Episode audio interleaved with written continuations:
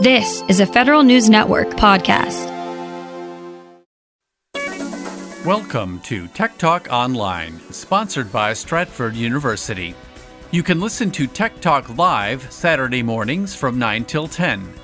Find us online at federalnewsnetwork.com or hear us on the radio in the Washington, D.C. area on the following frequencies 1500 AM, 1035 FM HD2, and 1039 FM HD2. We thank you for listening to Tech Talk Radio. Interfacing complete. Please stand by. Now downloading Tech Talk Radio with Dr. Richard Shurtz and Jim Russ. Tech Talk Radio, it's technology you can understand. And now, here are Dr. Richard Shurtz and Jim Russ. Welcome to Tech Talk Radio. We are in the virtual faculty lounge at Stratford University talking technology. I'm Dr. Richard Shurtz. And I'm Jim Russ. Lots of activity going on in technology, as always. Now, the police are giving out ring doorbells because it's such a great way to do surveillance in the neighborhood. Hmm. Yeah, so they have a, have a, program where if you if you uh, if you work with the police department, they will give you a ring doorbell, or else give you it at a very low price. Boeing is actually still working on that 737 Max, uh, trying yeah. to fix it up. Now they're, they're now they're going to have two computers on that uh, on the system that automatically adjusts the the angle, the attitude of the plane. I'll talk a bit about that and sort of how Boeing got in such a big mess. Uh, it all goes back to when they merged with McDonnell Douglas. Actually, mm-hmm. goes back to the history. Uh, and Boeing sort of lost their engineering mojo after that. Uh, after that. Uh, after that merge, uh, the Pentagon is now launching surveillance balloons, and they're going to keep track of cars 24/7. Huh. We'll see how much we like that. They're they're doing it they're doing it in the um, in, in the in the in the Midwest right now and and they're basically, you know, tracking uh, narcotic trafficking. That's, you know, tracking homeland security threats, and so we are becoming the surveillance state, piece by piece. Bird scooters have now released a brand new model, Bird 2, that is harder to that is harder to bird two that is that is har- harder to, uh, to to take apart and, and vandalize. Uh huh. Now they still haven't solved the throwing in the river problem, but but, but but I think they need to make them weigh like a ton. That way you can't pick them up. That's right. Now this week we're going to feature the man who developed the programming language Python. Guido van Rossum. And he developed the programming language Python, which is actually one of the most popular programming languages now. I'm going to give a little history of Guido, and then we'll talk about why Python is such a great programming language and why it is so popular. And if you if you if you wanted into programming it, maybe that's the first one you should learn because it's very intuitive. And of course, it was a huge, huge mailbag. There's a letter in your mailbox. Yes, we have an email from Brian in Kansas. Dear Tech Talk, I've got an Office Jet 8500 and I keep getting the paper jam message, but I can't find a paper jam.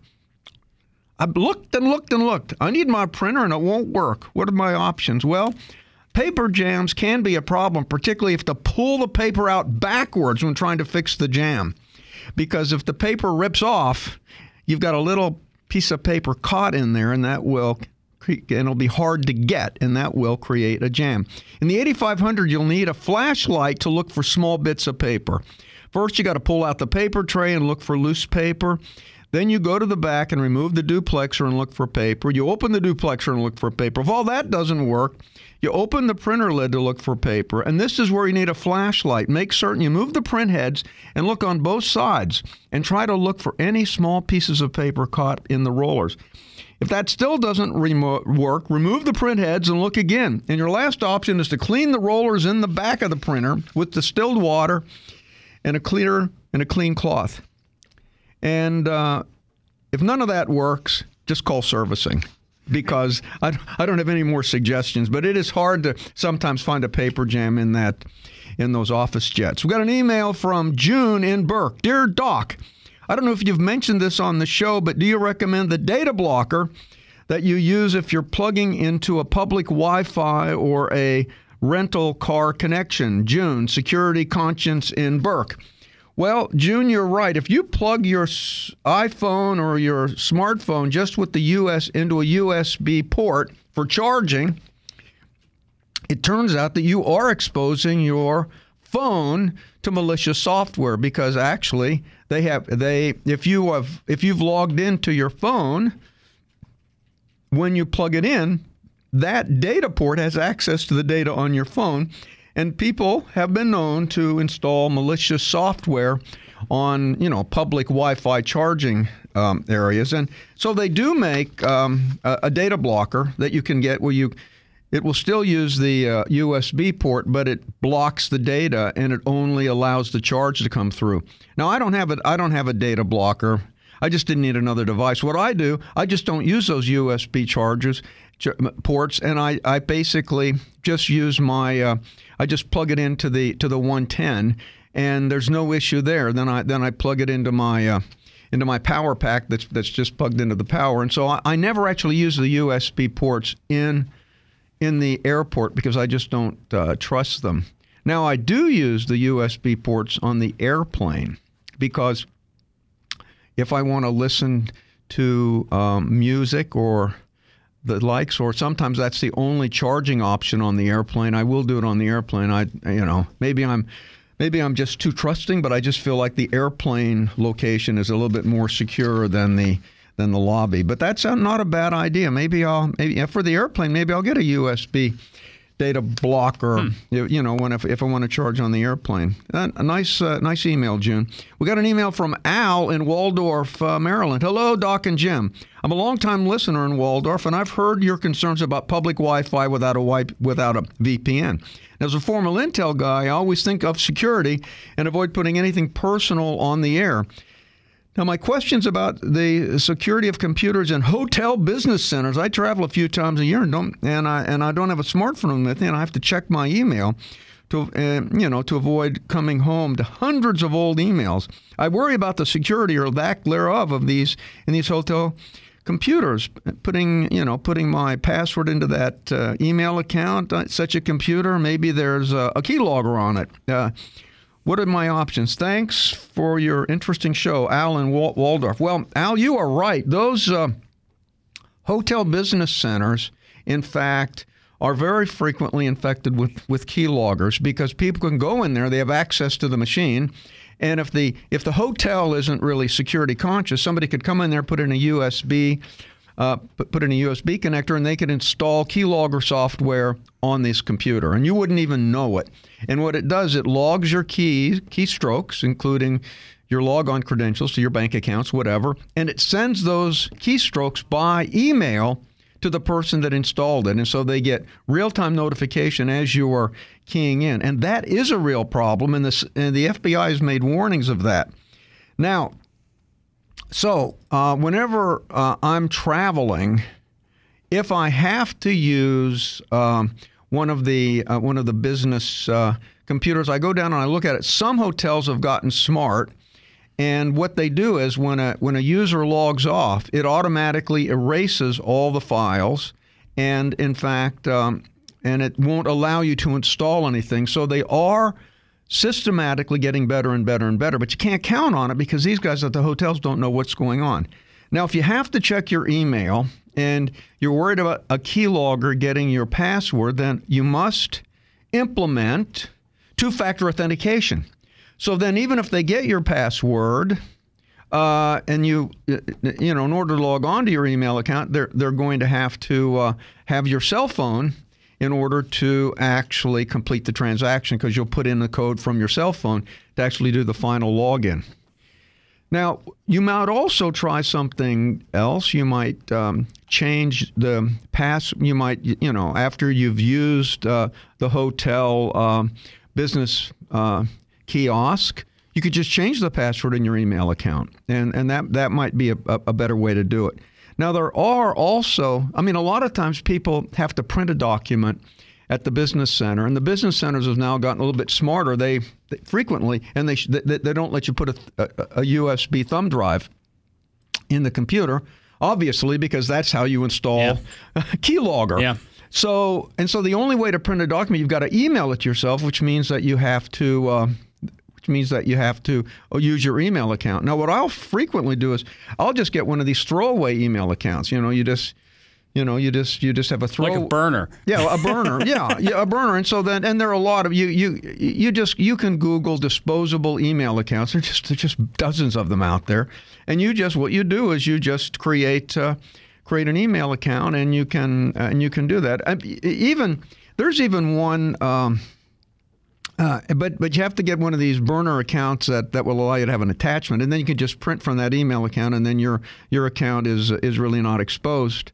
I'll tell you one thing: when I'm traveling, I uh, I never do banking, even though my banking Yeah. is two factor authentication. I just I just don't do banking, and uh, and I only if I if I use an email uh, when I'm traveling, I always make certain I have two factor authentication. Now that's a problem when you're traveling. That means that your cell phone has got to be functioning to get a text message. So if you're not on a data plan over there, if you don't have connectivity.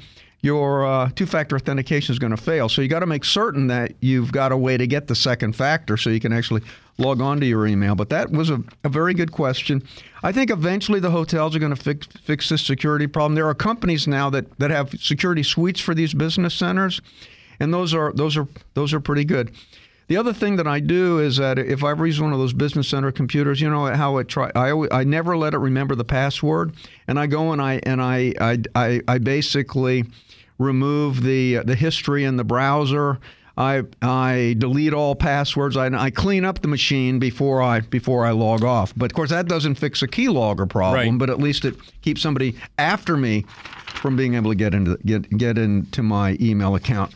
We got an email from Rochelle in Falls Church. Dear Tech Talk, I'm considering taking an online class and I'm wondering whether a distance education is as effective as traditional education. Enjoy the show, Rochelle. Well, I, I can talk Very about that real. Yeah, that's a great question because um, they are different, but but you you you have the same learning outcomes. The, the thing with um, um, when you go to class, you can sit there and listen to the lecture, and you can have class discussions, which are nice.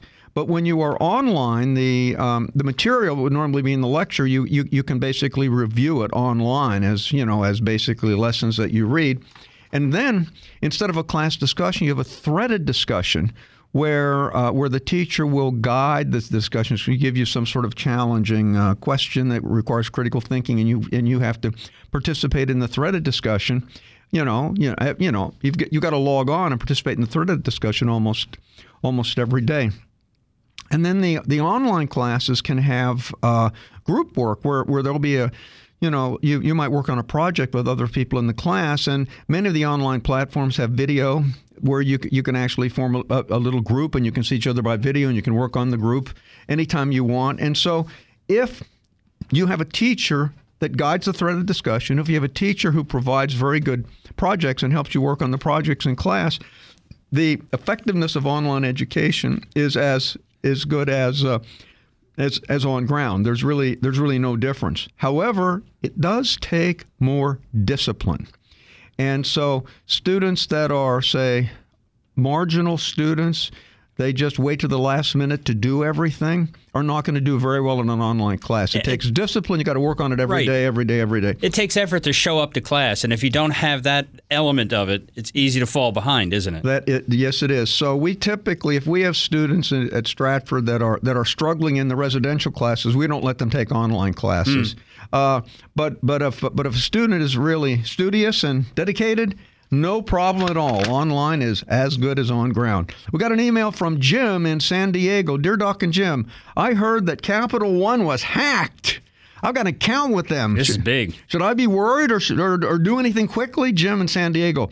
Well, you are right, Jim. Capital One was hacked. Approximately 100 million people in the U.S. and 6 million people in Canada are affected. That's uh, that that covers around. uh, there are about 140,000 social security numbers were compromised. Approximately 80,000 linked bank account numbers were compromised. The breach also included a lot of personal and financial information that can be used for identity theft. Now, Capital One did say that no credit card account numbers or usernames and passwords are compromised. It is believed that the person who, who stole this data was arrested before she had an opportunity to use it or to sell any of the stolen data. Yeah, she put it on GitHub or something, and then she was she really didn't know what she was doing. She she didn't she didn't hide her identity. She's been bragging what a great hacker she is. So the police located her literally within an hour, and they had her arrested. And she did post the data online, but but it was pulled down so quickly it's not clear that anybody, any, if anybody was compromised. Now, if you are one of the 100 million Capital One customers in the U.S. who were affected by this breach, Capital One will contact you directly and let you know about it. Hmm. So if you're not contacted, you're okay. They will also provide you with instructions for signing up for free credit monitoring and identity protection services. Um, and they it won't cost you anything, and they'll give you that for a year or two. Did you see? I mean, this is the master. There was one person behind this. Mm-hmm. Did you see any of the social media postings from this person? No. Clearly, some mental issues. Going yeah, she she yeah. I, I, I read about them, but I didn't see them directly. But Yeah. she was she was a wacko. There was a lot, and, and I think she had been a he previously. Oh, now that I didn't know. Yes, Okay. uh-huh. All right. So you really have the in-depth knowledge I, of this I hack. did. I, you know what? I figured you'd be talking about this right. today, so I, uh, I fell down a rabbit hole. Okay, very good. We got an email from John in Scranton. Dear Tech Talk, I've heard so much about phishing emails. How can I protect myself from them? It seems like they come almost every day. Love the show, John and Scranton. Well, phishing, and that's spelled P H I S H I N G emails, usually claim to be from a bank or from PayPal or from Amazon or from Facebook or some other online entity that has a legitimate reason for contacting you. And then the goal of these crooks is to basically steal your username and password so they can take over your account. So what they do, they'll say something like, "Your account has been." Uh, is, has been will be closed unless you click on this link and log in and reactivate it and or there'll be something like that something that tells you something bad is happening to your account but you can fix it if you click on this link and go fix it and um, and of course when you click on the link you're going to go to a fake website that looks like your bank or looks like PayPal or looks like Facebook and then when you log in with your username and password it will say it didn't work. And and we'll say try again. But of course by that time they already will have had your username and password sent to them. And within a minute they're probably logging onto your account. So it's just it's really fast.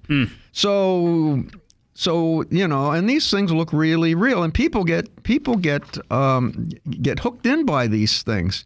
So first of all how can you they're pretty easy to spot. Um, First of all, they'll almost never use your name directly. Instead, it'll be something like "Hello, valued PayPal calendar customer." It it will refer it it will refer to you by your email address, perhaps. In contrast, a legitimate email from a reputable company will always address you by your name.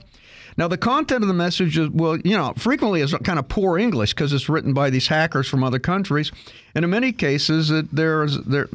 There, there are just, you know, because they're written by non native speakers. And the most telling thing, you'll be asked to click a button or a link that goes to a website. This is a huge red flag. I never click a link in, a, in an email, ever. Mm-hmm.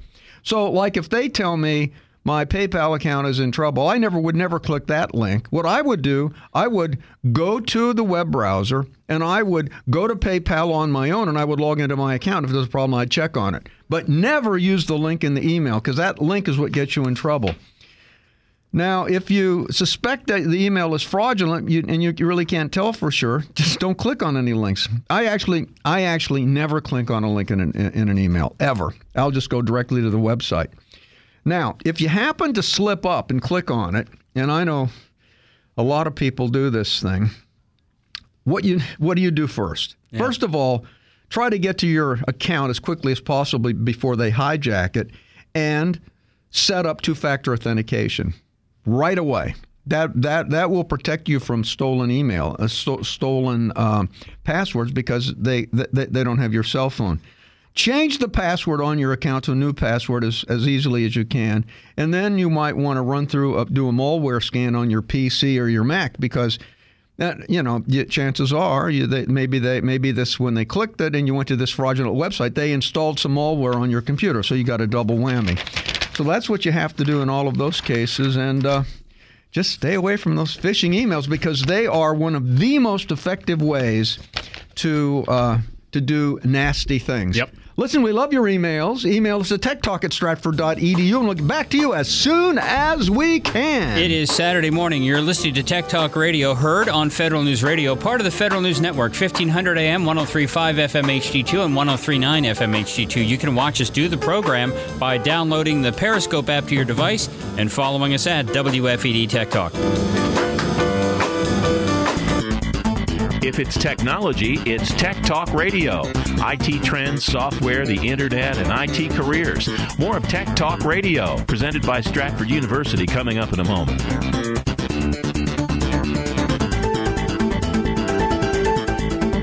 The next three years, there will be 3.5 million unfilled cybersecurity jobs. How can you make that work for you? Stratford University offers everything you need to succeed, from certifications to bachelor's and even master's degrees in cybersecurity to prepare you for a rewarding career in today's most lucrative and sought after field, cybersecurity. Stratford has seasoned IT faculty, well equipped labs, and real life scenarios to help you achieve practical solutions to today's newest challenges. And Stratford makes a cybersecurity career reality with accelerated classes, year-round program starts, and both on-campus and online options to fit your busy schedule. All disciplines are offered, including digital forensics, networking and telecommunications, and our full line of degrees, including a master's in cybersecurity. Find the future of you with a future in cybersecurity. Go to stratford.edu slash cybersecurity today. That's stratford.edu slash cybersecurity. If it's technology, it's Tech Talk Radio. IT trends, software, the internet, and IT careers. Here's Dr. Richard Shurtz of Stratford University with Tech Talk Radio. Welcome back to Tech Talk Radio. We're in the virtual faculty lounge of Stratford University talking technology. And now it is time for Profiles in IT. Yes, today we're going to feature Guido van Rossum. Guido van Rossum is a Dutch programmer who's best known as author of the Python programming language. Guido was born January 31st, 1956, in the Netherlands. He received a master's degree in mathematics and computer science from the University of Amsterdam in 1982. In 1982, was hired by a Dutch company, CWI in Amsterdam, where he worked on the A in the ABC programming environment. For beginners, he worked on distributed operating systems and he authored software for multimedia presentations. Now, in December of 1989, he was looking for a hobby programming project that would keep him occupied during the week around Christmas. See, the, the whole office was closed for a week, and, and Guido, Guido said, "What am I going to do if I if I don't go to work?"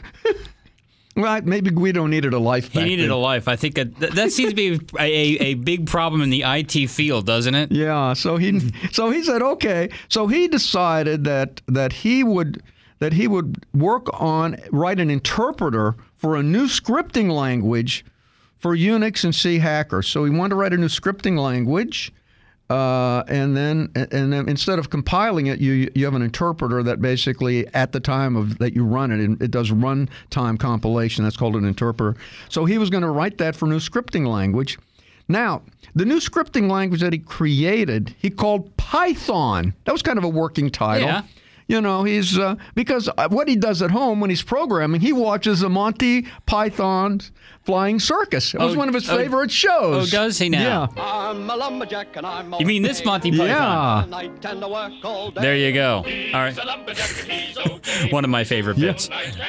There you go. And that's what it is. And so he he would sit there and program and watch Monty Python. And so he said, okay, I'm going to call this Python. so Python became an interpreted, object oriented programming language. And his goal was to make it uh, extremely easy to use. So he made it. He made he made the uh, you know, he made the commands very much English-like, so that you, you you can you can read the program and you understand what it's doing. He also made it uh, made it so that it did a lot of work in the background, so you didn't have to cl- declare variable types. It would automatically figure out what type of variable you were talking about. It would be self-typing, and so he made it very very easy for beginners to use, and um, and it was his objective. And then the interpreter does all the work in the background to figure out what's going on as it uh, as it executes the program.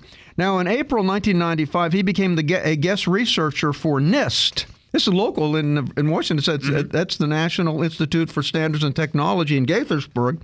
And he worked also for the Corporation for National Research Initiatives out in Reston, Virginia, CNRI. That's where Bob actually, you know, Bob Kahn and Vint Cerf, you know, invented TCP/IP, and that's Bob Kahn's uh, uh, company out there and Reston, on uh, Corporation for National Research Initiative, C, CNRI. In May 2000, he became a full-time employee of a C, CNER, the uh, National Research uh, Corporation for National Research Initiatives, and he, and he did the same work there. Now, his NIST research was on mobile agents in distributed systems using interpreted languages. So he was making mobile applications in distributed systems using interpreted languages. And most of his work involved a particular interpreted programming language, Python. Now, in 2000, Guido was hired by BeOpen.com as director of the Python Labs. In 2003, was hired by Zope Corporation as director of Python Labs. So you see, his whole life turned into Python. It turned out, and I'm going to explain this a little bit later, Python was so easy to use and you could develop projects so quickly that it just took off by storm and companies were using python for almost everything mm-hmm. so he became he became really a luminary in, in the tech field because he's the man who created python now while he was working for google in 2005 he was hired by google to also continue developing the Python language. Now, while working at Google, Van Rossum developed Mondrian, which is a web-based code review system written in Python. It's used within the company to, as part of their, um, you know, p- part of their back-end code review process. Now, in the Python community, Von Rossum is known as the Benevolent Dictator for Life, BFD. and Isn't that BFL? Oh yeah, it should be BFL. oh yeah, it should be B. Oh BD. Oh no, BD BDF. BDFL. Oh, BDFL. Oh, yeah, BDFL. Yeah, I, am going to have to get the acronyms correct. Yeah, BDFL. That's okay. That's, That's all right. It's been a long. It's been. A, yeah, you've been you've been away, and we mean away. Yeah, I've been away. Yeah, and so yeah, I'll have to talk. You know, my uh, my Netflix account was hacked. While you were gone in India? Yeah, and so I'm gonna I'm gonna uh, explain how I got it. I got it back, but of course you so, did. So You're I'll, the tech guy. So we'll, we'll have a story about that. Okay. Now now now how now Ian and he can as as the benefit benevolent dictator for life, he continued to oversee the Python development because he he released it as open source code. And so he, he was basically managing an open source project. Now, in April of 2018, he gave up his position as benevolent dictator and passed the mantle to others. Now, in January of 2013, von Rossum started working for Dropbox, and Python is the backbone of Dropbox mm-hmm. since its very early days. So, a lot of the applications that you know and love are all written in Python. Python has grown to become a popular programming language and one of the most used languages for hackathons. This this is where people go in, you know, programmers get together and they'll and they'll spend a weekend trying to do hacking. And who can do the most hacking or, or write programs, hacking programs wins the hackathon. Also, if, if, if you are interested in just getting into programming and you just want to cut your teeth on it, it's a great first programming language. You, it's easy to learn, very intuitive, and there are a lot of free resources on you know on the web to learn Python and you'll be almost guaranteed to have a job if you're a Python programmer. Von Rossum received in two, the 2001 award for advancement in of free software from the Free Software Foundation for his work on Python. In 2006, Van, Van Rossum was recognized as a distinguished engineer by the Association for Computing Machines. Guido lives in Belmont, California with his wife and and um, their son. His website is python.org slash squiggly Guido. That's what that character is called, the squiggly. Well, I call it a squiggly. Okay, I wish It, we- no, it has another name. I wonder what it is. Yeah, you look that. I call it a squiggly. Okay, it's, it's, it's this up. little curved line, horizontal curved line. Uh, but if you just if you just uh, you know Google Guido von Rossum, you'll you'll find his his website. Yes, you will. So there, everything you wanted to know about Guido von Rossum, the author of the Python programming language. It is Saturday morning, and you're listening to Tech Talk Radio, heard on Federal News Radio, part of the Federal News Network, 1500 AM, 1035 FM HD2, 1039 FM HD2. Coming up, your chance to take knowledge of what uh, Doc was just talking about and turn it into free lunch. So uh, stay tuned. We will have the pop quiz coming up here on Tech Talk Radio in just a few minutes. Stand, stay with us. We'll be right back.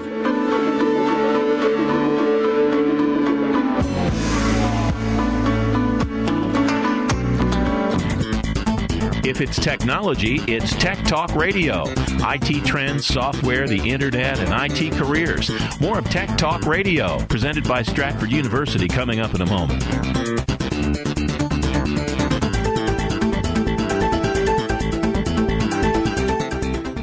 In the next three years, there will be 3.5 million unfilled cybersecurity jobs. How can you make that work for you? Stratford University offers everything you need to succeed, from certifications to bachelor's and even master's degrees in cybersecurity to prepare you for a rewarding career in today's most lucrative and sought after field, cybersecurity. Stratford has seasoned IT faculty, well equipped labs, and real life scenarios to help you achieve practical solutions to today's newest challenges. And Stratford makes a cybersecurity career reality with accelerated classes, year-round program starts, and both on-campus and online options to fit your busy schedule. All disciplines are offered, including digital forensics, networking, and telecommunications, and our full line of degrees, including a master's in cybersecurity. Find the future of you with a future in cybersecurity. Go to stratford.edu slash cybersecurity today. That's stratford.edu slash cybersecurity. If it's technology, it's Tech Talk Radio. IT trends, software, the internet, and IT careers. Here's Dr. Richard Shurtz of Stratford University with Tech Talk Radio.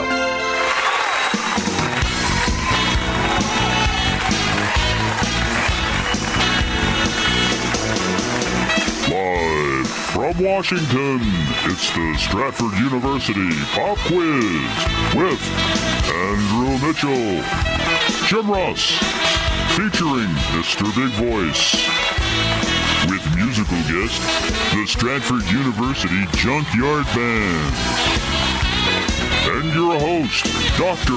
Richard Shurtz. Yes, thank you, thank you, thank you, thank you. Such enthusiasm Yes. for the show today. They've been I'm- saving it up for a couple of weeks. Yeah, I just love it. Now, this is not just a, a radio show, it's a classroom of the airways, and we do an assessment to see whether our audience has been listening. If you get the correct answer to our assessment, which is a pop quiz, you'll get an A plus for today's show, and you will also get tickets to find Donnie in one of the Stratford University dining rooms. Early in the show, I talked about Guido van Rossum, best known as the author of the Python programming language. Where did the name Python come from? If you know the answer to today's question, well, now's the time to pick up your device and give us a jingle. If you're dialing from west to the Rockies, it's 877-936-9333. Calling from east of Playa del Church, Virginia, it's 877-936-9333. If you're ordering spam, sausage, eggs, and spam in Canada, call us on the wild card line, 877-936-9333. Anyone else anywhere else may call us on the international line, 877-936-3933. Now, once again, here's Dr. Richard Shurtz. Of course, spam, sausage, egg, and spam is a Monty Python reference. Yes, it, yes, it is. is. That is exactly right. There you go. All Very right, so moving right along. So let's talk about my hacked uh, Netflix account. yes. So I was I would I would log on to Netflix and I would get I'd put in my my uh, email address and they and it would go nowhere and I would get this error code. So I was, uh, you know, when I was uh, traveling, I thought, well, maybe it's, you know, some something caused because I'm traveling. And I got home, it was uh, that same way on the on my computer. It was that same that way on my um, on my laptop and also on the TV. Hmm. Everywhere, everywhere I had, uh, I could not get Netflix. So I, I, I called up and they said, well, give us your email address. So I gave them my email address and they said, well, that, that email address isn't registered with us at all. Wow. I said, well, I've been a member of Netflix for like, you know, eight, ten, I mean, as long as I can remember. And I've used that same email address forever. So they said, "Well, it's not, uh, it's not, uh, it's not registered." So then I, um, so then he said, "Well, give me the credit card." So then I had to guess what credit card, what credit card I had. So I had the Because first. it's been so long, right? It's been so long. So the first credit card I guessed was wrong. The second credit card, it was the correct credit card number, and then I had the security code and everything. So as soon as I gave him that credit card number, he went into the account and switched the email address for the account back to me. Because apparently somebody hacked it and then they changed the email again. So he switched it back to me right away.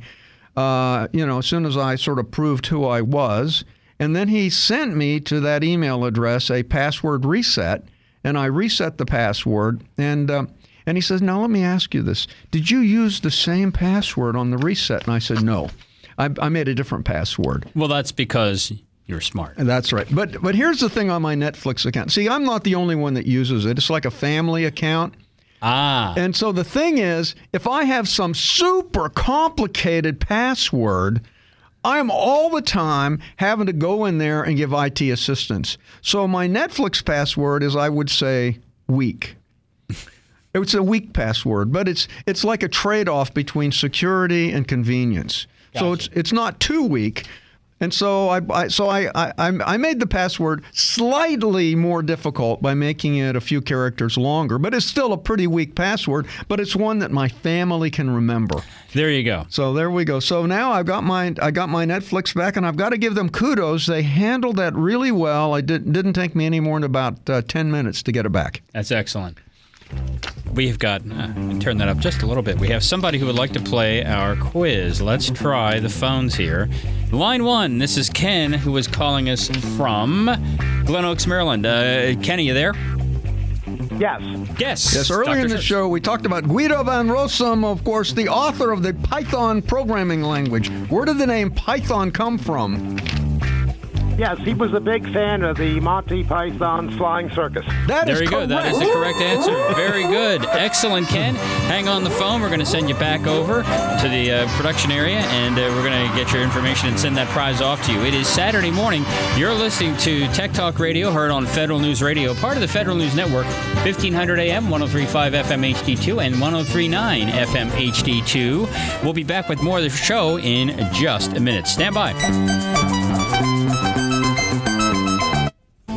If it's technology, it's Tech Talk Radio. IT trends, software, the internet, and IT careers. More of Tech Talk Radio, presented by Stratford University, coming up in a moment.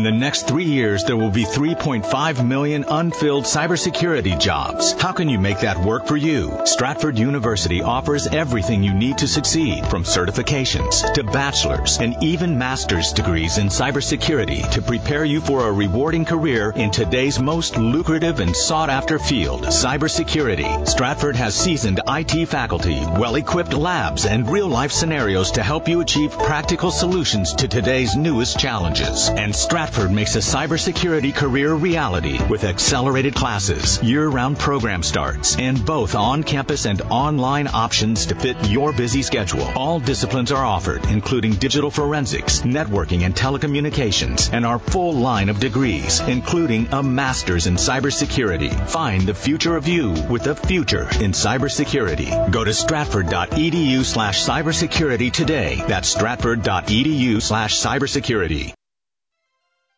If it's technology, it's Tech Talk Radio. IT trends, software, the internet, and IT careers. Here's Dr. Richard Shurtz of Stratford University with Tech Talk Radio. Welcome back to Tech Talk Radio. We're in the virtual faculty lounge at Stratford University talking technology. So, this is the question Yes. Why is Python so popular despite the fact that it's very slow in execution? Good question. Don't Isn't know. that a good question? Okay, Python's one of the most widely used programming languages. It's been around for 28 years now. That's when that's when Guido took off for the Christmas break to develop it 28 years ago. Now, Python is popular because it's highly productive. In other words, you can write applications quickly compared to other programming languages like C, C++, or Java. It's much more concise and expressive language, requires less time and effort, and requires many, many fewer lines of code to perform the same operation. Now that's why it's slow because uh, you know you write a simple line of code, but there's a lot of back end stuff to, to execute, and and Python does all that in the background, and that slows it down. Now Python allows developers to write fewer lines of code uh, than any other other languages. For instance, if you'd write a program in write a pro- the same program, one in Python and one in Java, the Python program would be three to five times shorter than the Java program, and that makes a huge difference. Plus, Python is easy to learn, even for beginners and newbies. Now, Python execution time is slower than lower level languages like C.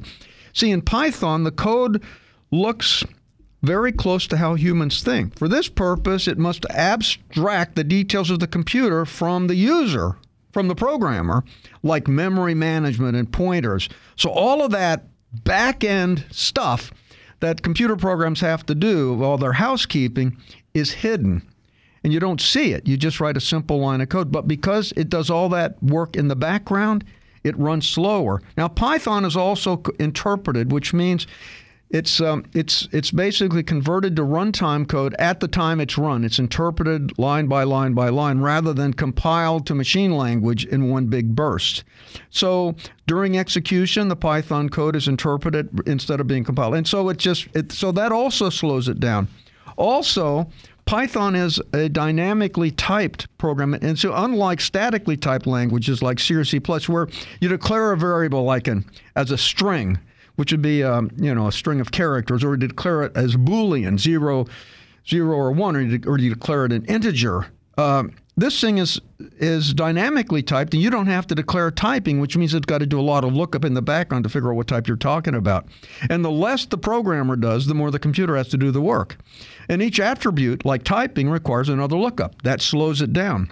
Furthermore, because Python is an interpreted language, it can only execute a single thread at a time, which means it will not support multi multi-core processors. It just is, is a single core at a time. So all those reasons mean that it runs slower.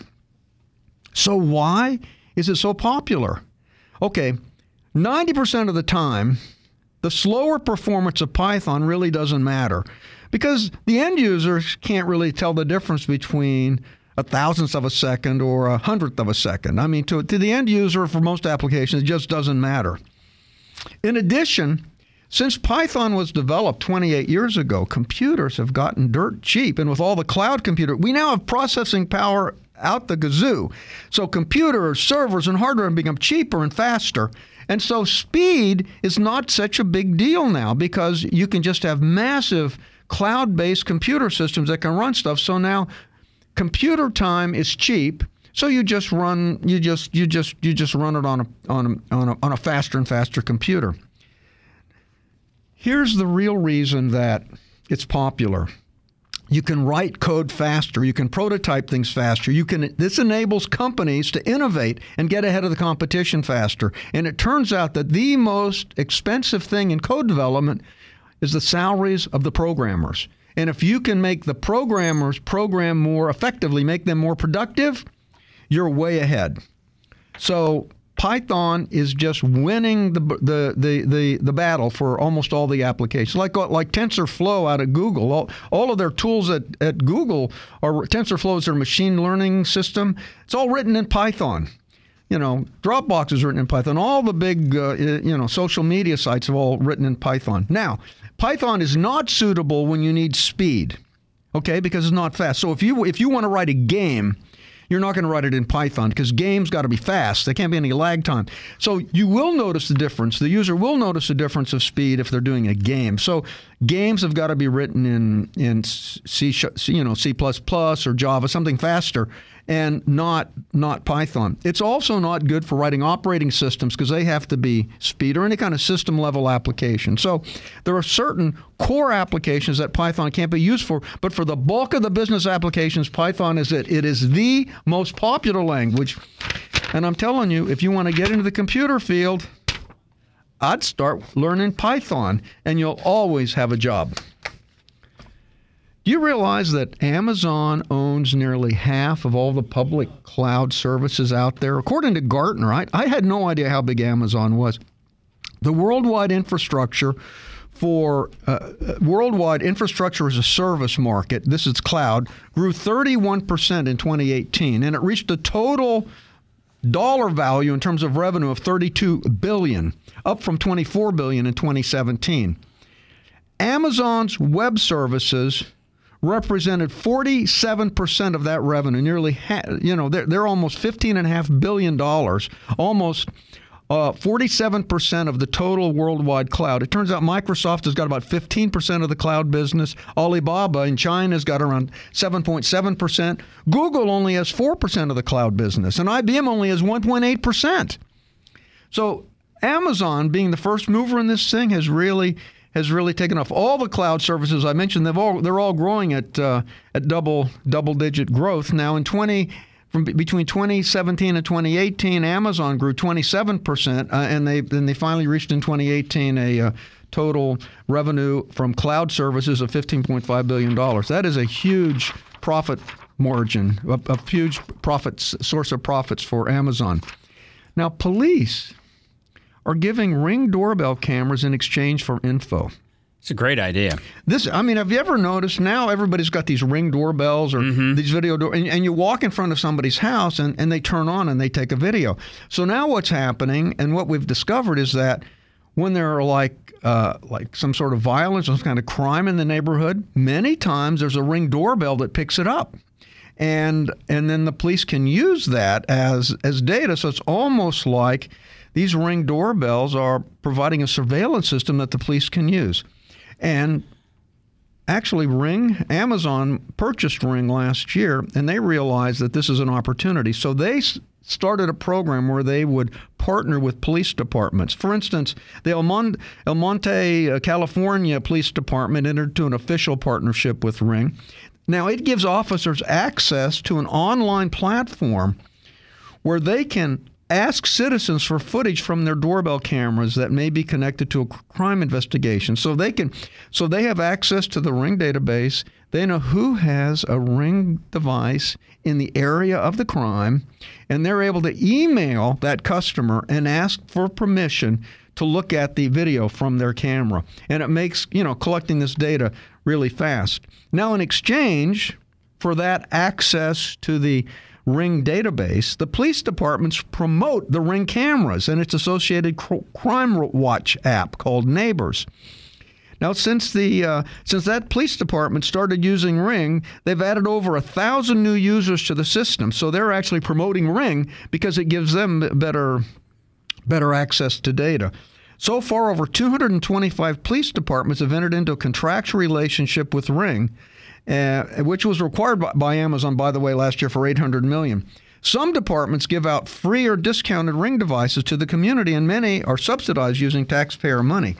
Ring believes that this product can drastically reduce crime in communities, but critics have questioned those claims. Ah. And many people accuse the Neighbors app, this is the Ring Neighbors app, of creating a surveillance state. Well, I wonder in the long term, as these things become more pervasive and the bad guys become more aware that they are out there and they are being watched. One, will they find a way to circumnavigate these things or disable them? Two, will it really have an effect on crime? And um, you know what? I got to say, the, the surveillance state, mm-hmm. I, I, especially with what we're going through in Baltimore, I think any tool you can get to protect yourself, go for it. Go for it. Especially yeah. a, a, legal thing, a, a, a, legal, not illegal. I mean, you know, in Maryland, uh, we, we are not allowed to carry guns. You're not allowed to protect yourself with a firearm in, in the state of Maryland. So, uh, you know, and with, with uh, Baltimore being one of the most dangerous cities in the country and the world. So, so only the bad guys have guns. Only then. bad guys have Yeah. guns. So, because, so because the bad guys actually don't follow the law. Exactly. well, you know what? If you don't want to get caught on camera doing something bad, don't do something bad. Yeah. Right? Isn't that the way you should look at it? Yeah. So what what will happen? I I, I think the uh, people will start using. Uh, you know masks more because they'll just assume Yeah. there's going to be a ring device around, and then and then it won't be that uh, that effective. That's a good point. All right, Yeah. let's take a break here, Okay. and we will come back in just a minute. It is Saturday morning. You're listening to Tech Talk Radio, heard on Federal News Radio, part of the Federal News Network, 1500 AM, 1035 FM HD2, and 1039 FM HD2. You can watch us do the program by downloading the Periscope app to your device and following us at WFED Tech Talk. I'll be right back.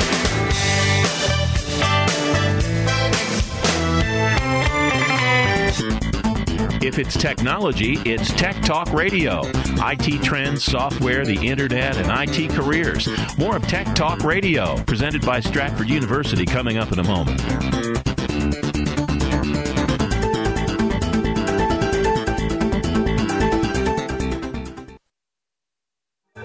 Interfacing complete. In the next three years, there will be 3.5 million unfilled cybersecurity jobs. How can you make that work for you? Stratford University offers everything you need to succeed, from certifications to bachelor's and even master's degrees in cybersecurity to prepare you for a rewarding career in today's most lucrative and sought after field, cybersecurity. Stratford has seasoned IT faculty, well-equipped labs, and real-life scenarios to help you achieve practical solutions to today's newest challenges. And Stratford makes a cybersecurity career reality with accelerated classes, year-round program starts, and both on-campus and online options to fit your busy schedule. All disciplines are offered, including digital forensics, networking, and telecommunications, and our full line of degrees, including a master's in cybersecurity. Find the future of you with a future in cybersecurity. Go to stratford.edu slash cybersecurity today. That's stratford.edu slash cybersecurity. If it's technology, it's Tech Talk Radio. IT trends, software, the internet, and IT careers. Here's Dr. Richard Shurtz of Stratford University with Tech Talk Radio. Welcome back to Tech Talk Radio. We're in the virtual faculty lounge at Stratford University talk, Talking Technology. Bird Scooter is making Paris its second home. Now, Bird is planning to build a new hub in Paris and hire over 1,000 people over the next two years to spur the growth of its scooter sharing service across the European continent. Bird CEO Travis VanderZanden said that the hub is the company's second European home. Bird first launched its dockless electric scooter rental in Paris last October. Since then, its scooters have become ubiquitous all over Paris. The hub will complement Bird's service center in Paris, where employees perform maintenance on the fleet of e scooters. A dozen startups operate approximately 20,000 scooters in Paris. That number is expected to double by the end of the year. Now, the lack of regulations surrounding their use and storage has prompted Paris officials to impose a list of fines for infractions. Now, I think I think Baltimore should do this. Starting July 1st, there'll be a spot fine of $40 if a scooter has bad parking. Oh, yeah. I agree. Okay, and that and those scooters that are caught laying on the sidewalk will be hit with a fine of $152, and that is just billed directly to Bird. Yeah, and that would well, okay. Well, you want to you want to hear something? And I'm glad you brought up Baltimore because this past week, the Baltimore Department of Transportation uh, announced its 2019 dockless vehicle program, and they have uh, they have picked four companies to allow them to operate in Baltimore City: Lime, Bolt, Spin, and Jump. Guess who's not on the list? They dropped Bird. Bird. Wow. Bird is not on that list, and I have not had a chance to ask anybody why that is. But I think this idea, I mean, if if you park a car improperly, you get a parking ticket. Or you get towed. I think giving tickets to these scooter, I think this is a, a brilliant. Absolutely Now- agree with you. Now, the other thing that Paris did, you know, now these bird scooters go 19 miles an hour. Yeah. They are limiting the speed to 12.5. That's a good idea. So, so far, more than a thousand tickets have been issued and about 600 scooters have been impounded, Mm-hmm. and a new surveillance force has been set up. So I think Paris is actually regulating this thing the right way, and it will force the scooter companies. I think maybe they should have docks where you where you got to put it in the dock to, to basically stop the charge. Yeah, I, I, I, I don't know, but it's it, they are unsightly and they're hazardous. People just take them and they toss them wherever. And That's right. Uh, yeah, I and, and you know what? And I think uh, what needs to happen in terms of these fines. Here's how you fix it. Mm-hmm. You make the fine apply. You, you dump this thing on the sidewalk. It's the last user that gets the fine, or they split it. They fine both the the, the, the scooter company and the last user. It's it, but you'd have to prove that somebody didn't move it. See, the, the problem That's is somebody true. somebody could come in who's not a user and they could move it. You, That's true. You could park it perfectly, and somebody could come in and throw it on the sidewalk. That's a very good point. so it it's but it's still Bird scooter, and so Mm-hmm. they'll just bill Bird. Yeah, well, you know what? If you hit them in the in the wallet, that's that. they will yeah. they will then find a different way to do it. Do it properly. Now Correct. Bird is releasing Bird Two. They Bird just- 2. They just un- they just uh, unveiled their most durable and advanced model. They they'll begin replacing existing e-scooters in the fall. Now Bird 2 incorporates damage sensors that alert bird mechanics if any issue occurs such as rideability as it transports people around. Hmm. The tires won't puncture puncture in the new design. There's also an anti-tipping kickstand that will hopefully help Bird end complaints from pedestrians about scooters being That's a thrown across the problem. Yeah. A- after picking dozens of these things up and trying to put them out of the way, it's tough to keep them upright. That's right. Now, the, this one will stand up. Bird 2 also does not have any exposed screws. The seamless design should make it harder for vandals to dismantle the scooter. But they still need some sort of anti throw in the river system. Yes. that doesn't really. like I said, make them weigh a ton. That's right. Now, the Bird scooter has 50% more capacity. The, the Bird battery has 50% more capacity, and which suggests it'll have a range of 60 miles. So that's actually getting to be quite uh, quite a nice uh, Yeah. quite a nice program. The Pentagon is testing mass surveillance balloons across the U.S. The U.S. military is conducting wide area surveillance tests across six Midwest states using experimental high altitude balloons. Up to 25 unmanned solar power balloons are being launched from in, from rural South Dakota and drifting 250 miles through an area spanning portions of Minnesota, Iowa, Wisconsin, and Missouri before concluding their trip in central Illinois.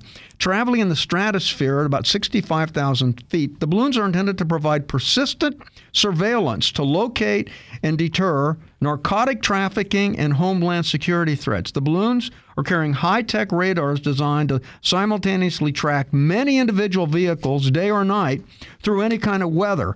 Tests have been commissioned by the U.S. Southern Command, SOUTHCOM, which was responsible for disaster response intelligence operation and security cooperation. The new balloon promises a cheap surveillance platform that could follow multiple cars and boats for an extended period of time. So this is more of the surveillance state coming back to roost. Hmm. Interesting. So Boeing is changing their uh, their their software again. They they they found another bug. You know they, the, the, you know originally they. Let me see. Do we have enough time? You got about uh, 40 seconds. Yeah. So what they did is that they're at you know they they're now using both sen- both at, a- attitude sensors for this thing rather than just one, and now they're adding a second computer in order to give more redundancy. But this goes back, I mean, actually to back when Boeing and uh, you know uh, merged with uh, McDonnell Douglas, and uh, which was a defense contractor. Before the merge, Boeing was run by engineers, not by business people. And I think the old Boeing with the engineers would not have had this kludge with the software. They would have actually restructured the airflow surfaces on board the aircraft so the aircraft would naturally be stabilized rather than try to have a software fix. But in order to save money, they did this software fix, which has really led to a lot of problems. Listen, we love, love, love all your emails. You can email us at techtalk at stratford.edu and we'll get back, get back to you as soon as we can. And we'd like you to check out the Stratford University website. And when you go to that website, which is at www.stratford.edu, tell them that you heard about all those programs on Tech Talk Radio.